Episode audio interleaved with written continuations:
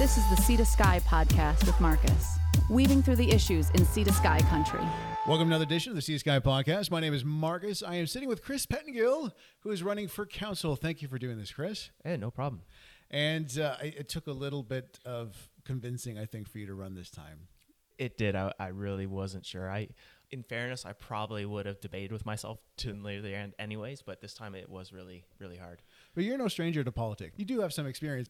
Uh, yeah, I, I mean, I've spent a lot of time at council, um, and you know, on the chamber board, all that kind of thing. So a lot of seeing how it works, uh, a lot of committees, all that kind of thing. And then I spent two years uh, chairing the BC Green Party. So that just finished in June, and so I saw everything from the provincial side there. And you're also part of the Out Council. That's where I know you from as well as the Art Council. You're a Mhm. director on there. You, you have you, you're sitting on a lot of director chairs, I think.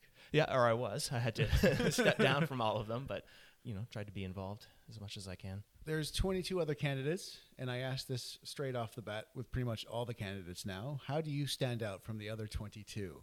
I guess I'd say experience, uh, just understanding of, of how it works. I mean, I'm seeing a lot of candidates that are really smart, but they haven't had that much exposure to council. So I think I think a lot of them, or a number of them, will do quite well uh, if they get elected, but it'll take them a little longer to ramp up. I think uh, because I actually know a lot of the people, I know a lot of the processes already. Uh, I'll have a much, you know, hit the ground running much much faster.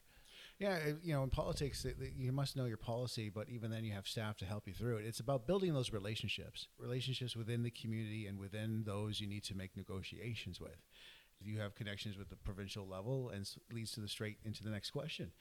We have lots of amenities to fix. We have transit to fix, and this, of course, involves dealing with the provincial government. Um, where, where, where do you like to start on those? Uh, well, uh, you know, I, I think for regional transit, that is sort of in progress. I mean, I, I think I've seen some discussion online and so on where people have suggested that there's nothing been happening, but there has been a fair bit. I've gone to the uh, Howe Sound community forums; they're always talking about it there, and so that's all the communities along Howe Sound, and, and this is a, a big topic they talk about. And so that actually is moving forward. I think it's it's a, an issue of, of shepherding that along with a lot of the other things, it, it's a matter of finding a balance. I I think some of the questions that have been coming in so far almost looks at these as if they're independent issues. But if you change the housing density, that really changes the practicality or not of, of local transit. And you know what you do with parking. If you make parking easier, it makes transit harder. And so all these things are, are interconnected. So we got to kind of figure out how to balance it all and Uh, I'll give you our trademark chicken and egg question in, in a bit here, because again, it's not one of those questions we ask all the candidates. When we're looking at transit, we, we of course we have to get the municipalities on board, and it was Whistler that sort of canned it the last time, but now we have an acclaimed mayor, Jack Crompton in, in Whistler, that's willing to work on working on creating a system within the the uh, within the corridor. That may include Pemberton as well. What do you need from Whistler? What kind of is there anything specific that you need to help uh, build this along, or we'd like to see in within the process? from what I've seen from Jack is is that he is quite supportive of the idea of regional transit, and it's a matter, I think, of, in my understanding, where the process is. The regional district has basically said to the province, "We want this. We want to find a way to go forward." And the province has given a, a couple of details, and I'm not sure the exact details of it, but they have sort of outlined some specific steps, specific things we have to ask for in a specific way. And and as far as I understand, everybody in the region is on board with that, and so they're all kind of moving together to get that, make it happen. Is there a place for private companies or the private sector to fill in some of the uh, the voids that possibly may be left by Greyhound disappearing? Absolutely, I think it's you know government moves slow, so it's not just a, you know something we can do. It's we're just going to have to. Uh, I think facilitate that somehow. Transportation and transit is is really interesting because with electric cars, with car subscriptions, with you know all these sorts of car shares, the whole landscape is really changing so fast. And and I think that is you know to the fairness uh, in fairness to the province, one of the challenges is do we spend um, several millions of dollars in investing in a particular plan that's going to be obsolete in two years? At the same time, we need something like pretty immediately. So You're saying subscription cars. There's plenty of companies in Vancouver. Uh, do you think Squamish is ready for that? we are starting to approach that density. Uh, one of the companies has started with two cars here. Uh, I can't remember which one. So, and you, you see the number of people that want to come to Squamish and they go back to Vancouver. I think we're at that spot where there's going to be some risk, but I, I think a, smart entrepreneur could make a go of that. Now, also, there's apps like Ride and stuff like that, that that's been uh, popping up in, in Squamish, where it's like eight bucks to get in the car. I mean, is that is that also another feasible answer? Sort of another private sector thing that you would gladly support, or would you rather have a sort of a, a self-contained system? One of the advantages to being having been involved with the BC Green Party is we've been pushing the province on ride sharing for quite a while and saying let's get going on this. I, I, mean, there's lots of complex issues like how do you make it safe for the passengers? You know, how do you make sure the the driver is a good driver and isn't going to you know cause an accident? So there's definitely some issues, but I think. I mean, people are driving their cars all the time. It doesn't make sense to have only one person in the car when 10 people need to go to Vancouver, right? There are solutions there, and we just have to, you know, maybe be a little bit brave, but find our way to them. So, in terms of funding, a lot of these projects are funding at least regional times. They're talking about a gas tax. Uh, because you know, as you know, and everyone else knows, what we pay for gas up here is similar to what we pay in Vancouver, and Vancouver has all that excise tax, whereas here we don't. How do we make these gas companies first stop gouging or levy a tax for us to use for our transit? Although there's no guarantee, I think, that these private companies will not add to the gas that we're already paying for the possible gas tax they're talking about. Well, I mean, I guess this gets back to the regional district conversation. I mean, that is one of the key pieces that the regional district is asking from the province. And I believe, you know, the province has been thinking or suggesting that we would become part of BC Transit and our, our gas tax would go into that pool and then we get a little piece out of that. And I think that is from what I understand, one of the concerns of the regional district is, well, no, no, we, if we collect the gas tax here, we want to make sure it goes towards our regional transit. So I think that is a, from what I understand, one of the key conversations going forward between our region and the province. Well, it seems like a lot of negotiating, a lot of talking still to be done. Everyone says the transit's a foregone conclusion, but there's still a lot of, I think, sticky points that still need to be figured out, like money, how we're going to pay for it. We're, we're kind of short on money. So back to the chicken and egg question I was referring to we need to sort of bring in more money, which means there's talk about diversifying the economy by possibly bringing in companies. Um, if you're bringing in companies, then we have to work on housing, but then we have already some some housing issues, uh, as in it's, a, there's a crunch going on right now.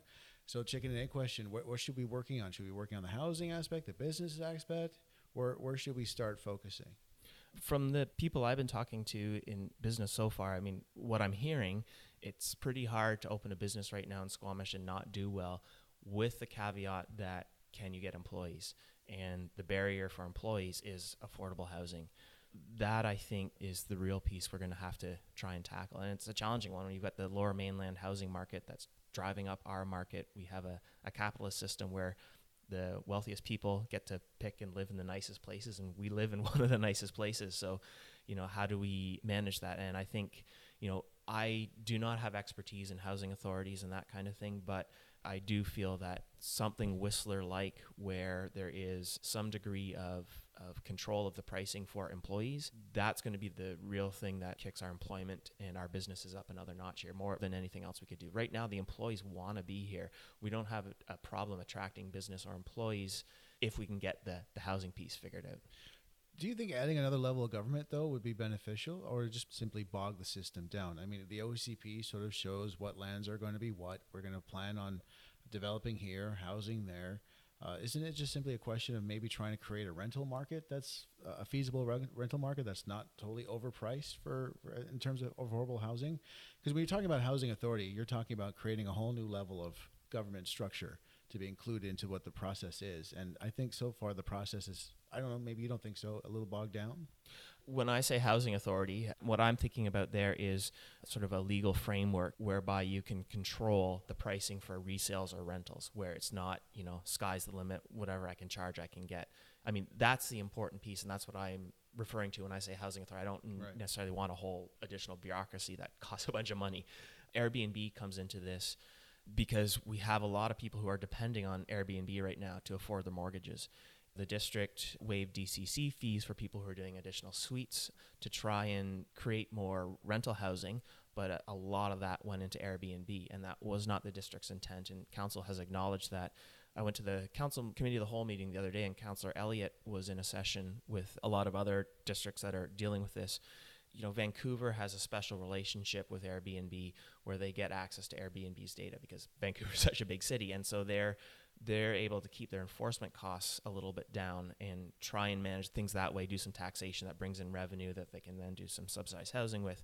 Um, I guess Tofino's experience was, you know, they don't have access to that data. I think they'd like it, but they did, from what I understood Karen to say, put in a pretty strong enforcement mechanism but what happened is then instead of putting those units, taking them out of Airbnb and putting them to long-term rental market, the the landlords just said like, I don't want to deal with renters. I don't want to deal with the hassle. It's not worth it. I'm just taking my units off the market completely. So Councillor Elliott brought it up, and council seemed to agree, is that anything we do on Airbnb, we have to realize that people are using this to afford their mortgages, and if it's not going to solve the long-term rental problem then you know we shouldn't be focusing on that and so then that leaves us with the question is how do we get long-term rentals on the market yeah. and and so i think that's where some sort of housing authority type thing comes in yeah, I mean, Airbnb is, is, is an issue. You know, you brought up a good point that if, if I can't do my Airbnb, then I'm not going to put my suite on the market. I'm just not going to do it a short-term solution would be to sort of you know enforce a little bit of the Airbnb, open up to the rental market, so we have at least not a 0.0 rental market. We have at least some rentals mm-hmm. that you can go in and live and pay rent and do your thing. But if people are refusing to actually do that and they rather do the Airbnb or nothing, then you're still stuck in a bit of a quagmire. How do we fix it in the short term? Long term, it's great if we're building some rental housing. You use zone or differently, so you have rental affordable housing but then again, like you, as you said too, it's a free market. If if there's no market for it, then how are we going to force developers to do it? You see how the, it just keeps going. It's like, all right, so Airbnb is bad. So how do we fix the short term problem, and then how do we get developers to help us with our long term problem? You know, I, I wouldn't say necessarily that Airbnb is bad. I think it, it's brought a ton more tourism business to our community and, you know, it makes affordable for people who are struggling to pay their mortgage.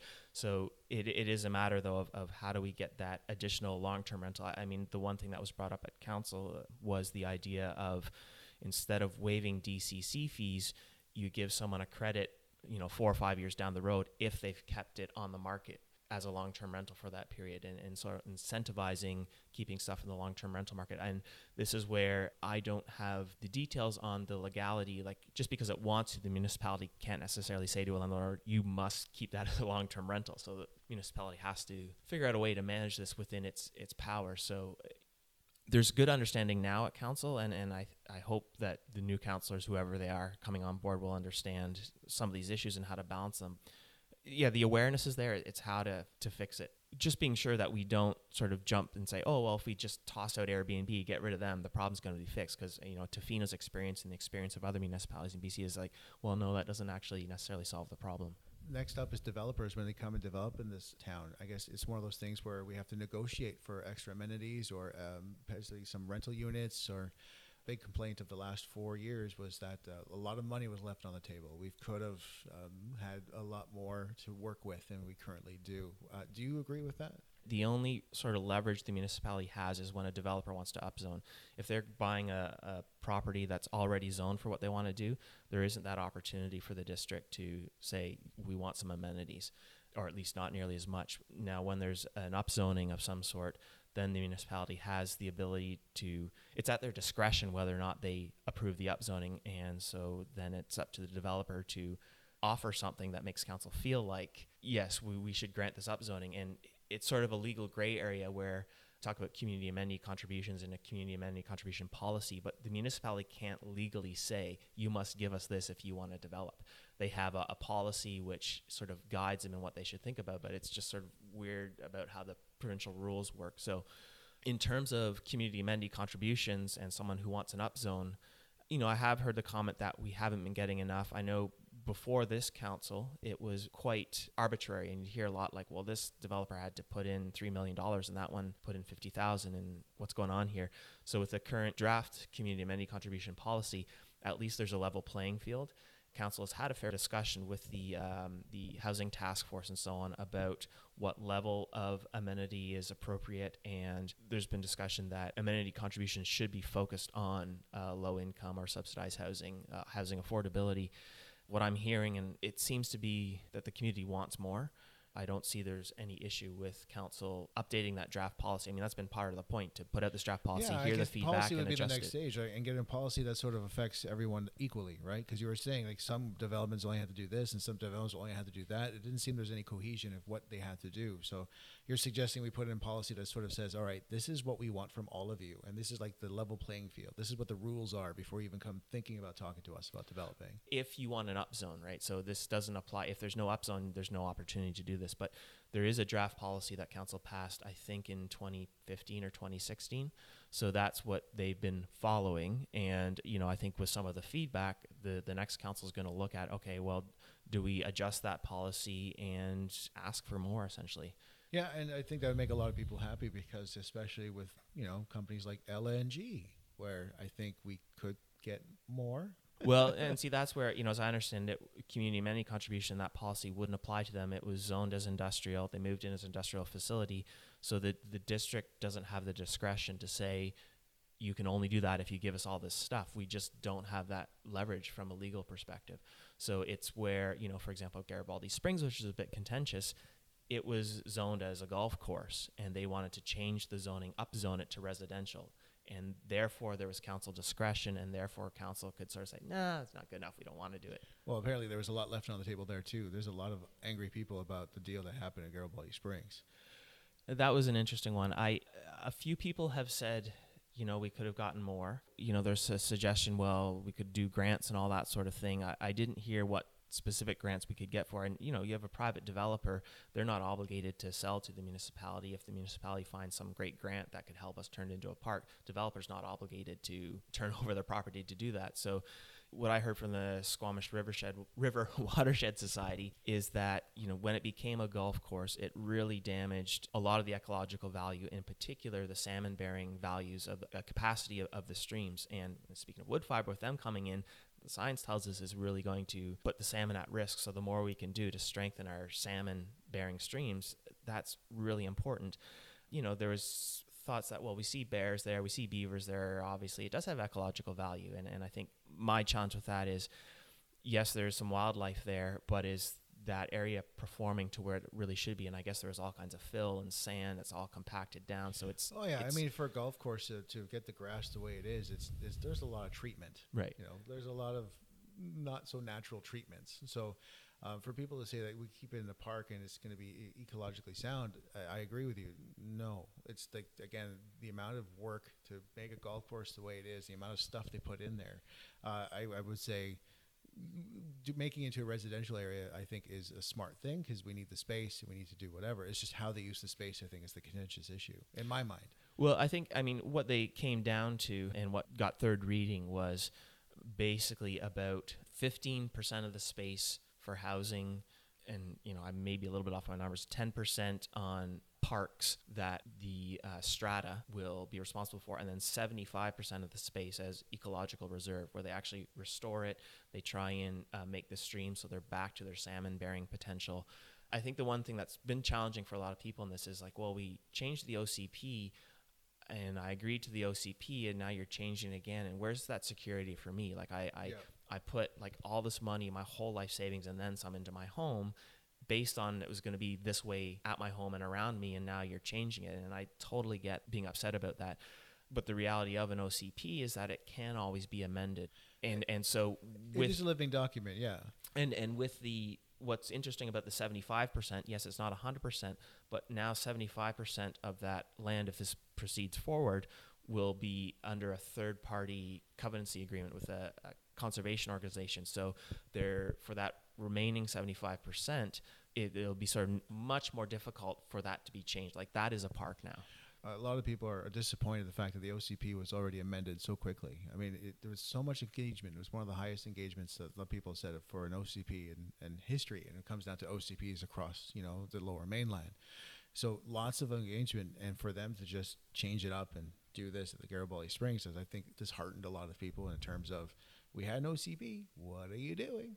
It's a living document, so people changes will happen, and and and so people ultimately be upset. My understanding is there was some discussion about some projects that were wanting to proceed in parallel with the OCP work.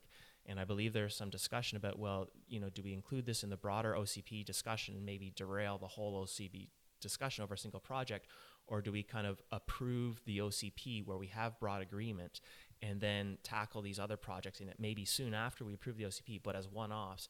And and I think with a few projects that's how they went. And the advantage then is you know all the good stuff in the OCP that gets passed through and then these projects have to go through a very you know quite arduous public hearing process and a lot of so it, it actually raised the bar for Garibaldi Springs and, and some of these other projects um, and I understand that people are disappointed or some people are disappointed these things went through but if we had tried to just push this into the OCP and keep that part of that discussion we may have found ourselves with no ECP OCP we'd still be debating the OCP as a whole I think part of the logic for separating that out so going back to LNG, uh, since we, we touched on it Mm-hmm. briefly, and it's still a big it's a big issue still in community.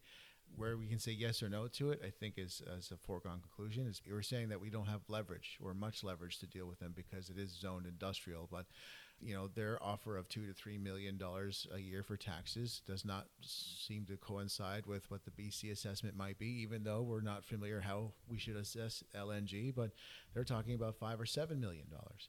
So where do you stand on that? the um, I've been paying a lot of attention to this one. Uh, oh, BC Green Party. I'm not surprised.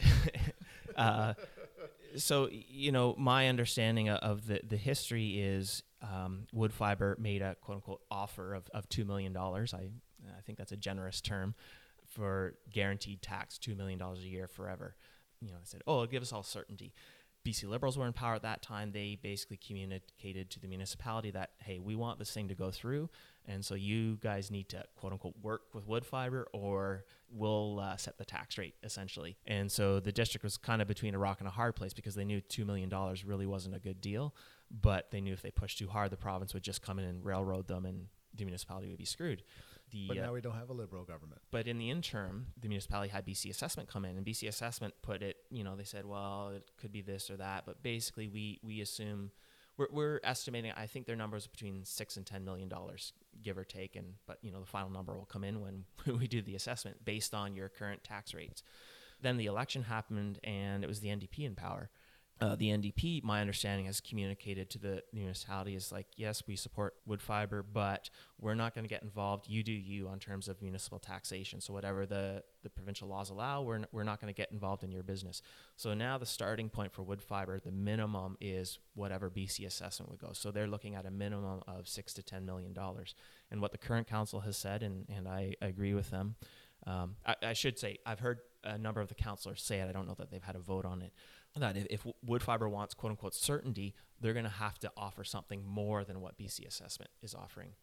The other sort of fly in the ointment here, I mean, Woodfibre's been talked about, oh, you know, we're great because jobs, jobs, jobs. There's actually very few jobs. One of the reasons they're trying to avoid Canadian jobs is they want to use uh, Chinese steel and Chinese steel workers. And they're fighting, the Canadian government would normally levy about $350 million in tariffs. And Woodfibres is fighting that, saying, well, no, we just want to build it all in China, use Chinese steel uh, and not pay the tariffs. And that's something where I think the municipality needs to be writing to the federal government and saying, keep those tariffs there, make do everything you can to make sure they build it in Canada because essentially if they build it in China and it, it's like kind of a, a bargain basement facility, the value of it is less, our municipal taxes will be less. So if we can help make sure that this is Canadian steel, Canadian steel workers, it will increase our municipal taxes as well. I would figure the Canadian government would be all over that. I would assume that they'd be all over like tariffs and, like I said, getting that extra, you know, a few million out of them. I think the fossil fuel industry we've seen is pretty influential in, in Canada. A so, little bit, you know, just a little bit. We, Yeah. we bought a pipeline, so yeah. So you pitched the federal government about keeping those tariffs, and then what about the, they want to build their headquarters? I think in Britannia Beach, so they avoid sort of other taxation when it comes to the district. The, uh, the SLRD is like, yeah, yeah, come on, build your headquarters in Britannia Beach. There's also the issue with Darrell Bay, where they want exclusive use. Is that something that you, you would go for, or it would have to be shared use? I haven't seen any official communication or anything about wanting to build headquarters in Britannia. I mean, what I understood was their business operations, like they've been doing their business operations in Vancouver. When they do a presentation, everyone that comes almost is from Vancouver. Like, I would be surprised if they built a headquarters. I mean, they're only talking about employing 100 people. Uh, max, and they said even when uh, I was on the LNG committee with the municipality, their presentations to us, Um, that includes their, you know, custodial staff, HR, and all of that. And for 100 people, that's not a huge team. That's that's their shifts and so on. So uh, I'm not sure what they would build in Squamish or Britannia. I think you would see their HR and so on, counting lawyers, those folks, and there's not going to be that many of them in Vancouver, most likely. You know, three people or four people in an office in Squamish or Britannia or something. Um, you know, maybe this refers to construction. That's what they're thinking about. I don't know. In, in terms of Darrell Bay, uh, we have some pretty compelling proposals from some of the tourism operators. And, you know, Woodfibre says, oh, it's only four years and then you can do your tourism thing after. But tourism business is booming now one of the options is a ferry to downtown, which you know could take off some of the um, traffic from the highway. You know, maybe not a, a huge well, there, amount. There but some parking there. You can do somewhat like a park and ride, and then do like a Howe Sound little ferry thing, which would be you know the, sounds nice. The long-term future of Squamish, I, I think it's better while we have while tourism is doing well to get that infrastructure in place where we can afford it. I think that'll help our tourism industries survive for the long term. I think Woodfibre is in a position where it could build you know their their launching point anywhere. It doesn't need to be at Darrell Bay, so it doesn't make economic sense for me to dedicate that to Woodfibre. And then furthermore, on the LNG committee, they were talking about this was going to be a two-year, maybe a three-year construction period, and they said that over and over again. And we met the company that was had presentations, I believe, from one of the companies that was supposed to be designing their construction phase or Eh, you also then look at their press releases. Oh, they're going to start operations in 2016, and another, no, we're going to start operations in 2017. Oh, no, we're going to start operations in 2018, and here we are in 2018, and they haven't even put a shovel in the ground.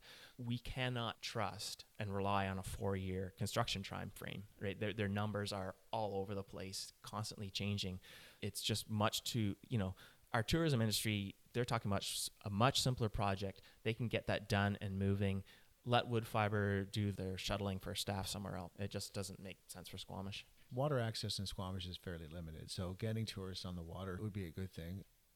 So Garibaldi Squamish, uh, lots of questions arising there. Uh, they seem to have their, their ducks in a row. A lot of people don't agree. Mm-hmm. Uh, we mm-hmm. did a podcast with them, and if they clarified some of the issues I think that we see, um, what do you think is the big problem with Garibaldi Squamish, or are you for the project? I have some concerns. I don't know enough about the current iteration to sort of say this is great or it's terrible.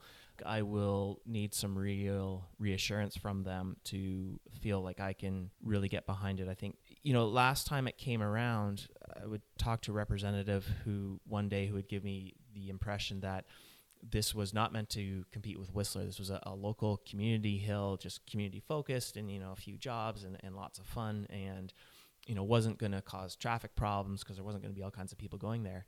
And then the next day I talked to someone who's like, oh no, this is world class. This is going to help the environment because people aren't going to want to bother going up to Whistler and they're just going to come here instead and it's going to be wonderful. And there's going to be an electric train running to move people around so no cars on the mountain. And then I look at the environmental assessment, there's no talk about an electric train. So I kind of got the feeling like I people are telling me what they thought I wanted to hear as opposed to what this project was you know, I think at the time a lot of people are saying, well, with climate change, it doesn't seem so smart to be building a, a ski resort. And they kind of said, oh no no no, we've checked, we can do it. There's special microclimate there, and it'll it'll all work. But I think now what I've heard so far, and you know, again, maybe they will clarify this, and I'll have a better understanding. But is that well, you know, we're more year-round focused, more focused on downhill mountain biking, maybe that kind of thing and, they've I, already released their trail maps. Right, and and so that's okay, um, but you know, especially if the municipality expands its boundaries, if the resort fails, we are on the hook for the roads, the sewers, all of that as a municipality. Yeah. And you were so adamant, you know, at different points in, historically that this is the right project. This project will go and last. But then two years later, it's a significantly different project. And it seems to me this has happened repeatedly. So, how as a community can we have faith that this iteration is the one that's viable for 50 years that's not going to well i mean they've been working on it for 20 years. I'm playing devil's advocate. Sure. Oh yeah. Uh, they, they, have been working on it for, for 20 years. Uh, of course they have different reiterations every time they approach the uh, you know district about this is what we want to do. And you know they've done their assessment. They've they spent many years working on their assessment. They're looking at uh, having their own aquifer. They've uh, talked about putting in their own road. Uh, they talked about satellite fire, satellite police. They've talked about having 22,000 beds and housing and like a, their own little authority of housing where their staff can live and buy homes there. Uh, they said all the right things. And in terms of train, they did mention train, but uh, if it was not in the paperwork, then but in our podcast, they did mention a train going in and out and uh, an all-season resort. Um, the one thing they didn't really talk about was alleviating traffic, uh, the extra volume that goes on the road. But they said that's something they were willing to work with the province to figure out how to basically uh, like absolve that traffic issue. And I asked them the question about feasibility. I asked them like, okay, well, say your first phase or second phase doesn't go where you plan, and we're part of the district now. You're part of the district now. We're we're going to be left holding the bag. And he said he he said our feasibility studies, what it looks like, that will not happen. It's just it will be self will be self sustaining, self sufficient. There will be no point in time where you'll be holding the bag. Does that ring true to you? Does that sound like a bunch of flags waving now? Well, or- yeah, it, it like because you know th- I think that's what I heard a few years ago. The last time I heard it, and now it's they've changed a number of things, and it's like okay, well this time with the new feasibility study, it's gonna last. You know, when I keep on hearing the same story, but the project is changing so much, I'm a bit uncomfortable. I, I don't have the certainty that this actually can be feasible. It, it seems very abstract. It seems like um, you know, creative people, ambitious people sort of need ideas, but it doesn't seem all that solid to me right now. right. I have some discomfort with the idea that we do our territorial acknowledgements and acknowledge we're on unceded Squamish Nation territory. And then this deal is that the crown leases quote unquote crown land, which is, we say all the time, is unceded territory, to a private developer, and some of it I think is sold um, or going to be sold and then Squamish Nation gets like a 10% piece of that. That seems very strange to me as we're trying to work towards reconciliation and so on. That why isn't this a, if we're going to do this sort of thing, why isn't this a Squamish Nation project with the developers at 10% Well, they, interest they helping talked it along? about they talked about actually working with the Squamish Nations quite a bit. Uh, they're actually going to change their name to more of something that's reflective of the Squamish Nation, and they've said they've worked uh, directly with them on many levels of the uh, environmental assessment. Again, I'm playing devil's advocate. Uh, so, I mean, there seems to be a lot of tie-in uh, with with the nation, and the only issue I find um, I think they're going to have is another flag for me is the fact that the SLRD is like, eh, you know, we're going to make your life hard on this, and the province telling them you can't be your own municipality too, right? So, th- why are they coming to Squamish and asking to be part of the district? Is where I my red flag goes up. I was like, why are you asking to be part of us? Yeah, great. There's going to be a lot of taxes and a lot of jobs and a lot of stuff coming our way, but why isn't the SLRD interested in this? Why is the province not interested? what I heard from a provincial representative at the last Future of Howe Sound Forum is that the province has no interest in pursuing Garibaldi at Squamish unless at least one municipality in the region is like rah rah rah we really really want this. So you know garibaldi at squamish i think has seen that okay well whistler's not going to advocate for us. Maybe we can get a, a favorable council who will go to the province and say oh yeah yeah we changed our mind. We really really want this. Because otherwise the province has no from what i heard no interest in pursuing this. You know garibaldi at squamish and i've seen them at a lot of events they're they're working hard because if they don't get a friendly, a really friendly Squamish council, that's probably not going to happen. To extend the district lands, do you think that should be a referendum question? I don't know. I it's you know from the perspective that's a big decision that will impact everyone. Yes, but it's also such a complicated decision. Uh, You know, is it going to be an informed decision if if we're going to a a referendum? I mean, it, it may be interesting when we see the results on the PR uh, proportional representation rep- referendum, which is coming. You know, mail-in ballot, so very low barrier. It's a month after the municipal elections. Seeing the response there may give me some comfort as to whether or not a, a referendum would be a good idea. I'm um, I don't have a hard feeling at this point, one way or the other, on a referendum. I guess we all need more information. Yeah, I And- think so. And they're, they're doing their good their due diligence to bring out that information, but uh, there's a lot of misinformation going on around, uh, especially on the social media forums and, and so forth. So Yeah. uh, we will both be working diligently to sort of get the right and correct information out there. Um, anything else that uh, I might have glossed over that you want to pinpoint? Anything big issues like any pet projects you want to work on while you're in council? I tend to back away from the idea of pet projects just because I think there's been so much change and so many different sorts of people coming to Squamish.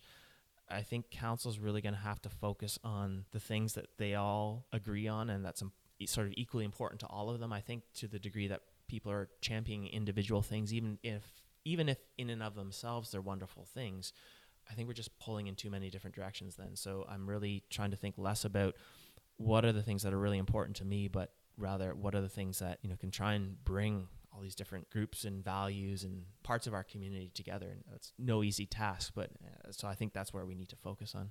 Are, are you, so are you're happy with what sort of in the pipeline right now then with the densifying of downtown with the smart growth properties sort of easing off on some of the developments say chima lands uh, making sure we have right commercial property what, how is going so far is sort of okay or you don't think there's any need for any extra alterations in general, I, I, think council, I think things are generally on the right track. When I moved here with my partner nine years ago, the appeal was that it wasn't a really big town. I really like the small town. I grew up sort of in the boonies, and I, I kind of like that. So, I, and I've heard from other people like I don't like all this development, and I, I share a bit of that. To be honest, it's it's it is uncomfortable to see so many buildings going up and so much change so fast.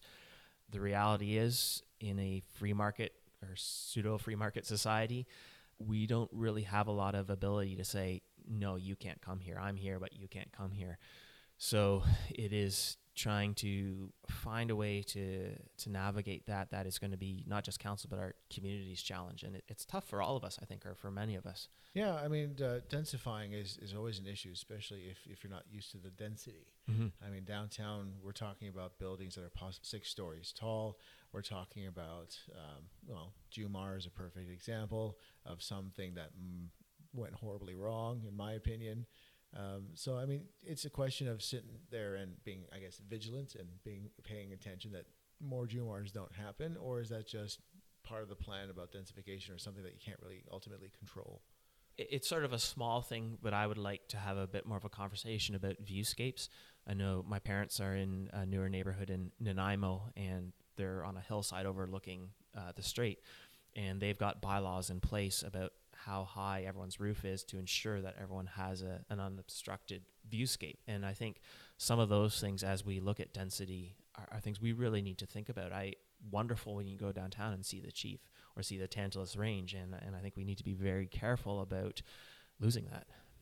Well, densifying is part of the smart growth process. Mm-hmm. Uh, it's about you know keeping everyone in one space with the infill instead of sprawl. So are you in favor more of, of sprawl or, or, or more of the infill density or again, you're sort of happy where we're kind of going along? Well, I, I think, you know, the focus is meant to be on infill. That's kind of what the OCP uh, effectively says. We're going to focus on density. And I think it keeps infrastructure costs lower. It makes it easier for municipal transit to happen. Yeah, I think it is really smart planning. It's where, in, in terms of what we consume as a society, we cannot sustain sprawling development. It's just, and especially as people are concerned about their municipal taxes, if we sprawl, those are really going to go up. Yeah, I, I am focused on densification and infill. You're going to lose those views of the chief downtown. That's where the balancing comes in. And, you know, like I said, I, I grew up in a, out in the boonies on a 10 acre tree farm. We couldn't see any of our neighbors. And that's what I'm used to. That's what I'm comfortable with. So I, I understand the challenges with densification, and it, it's not an easy thing. But when you look at balancing really tough competing interests. So, what's your slogan? What's your pitch? How can people get in touch with you?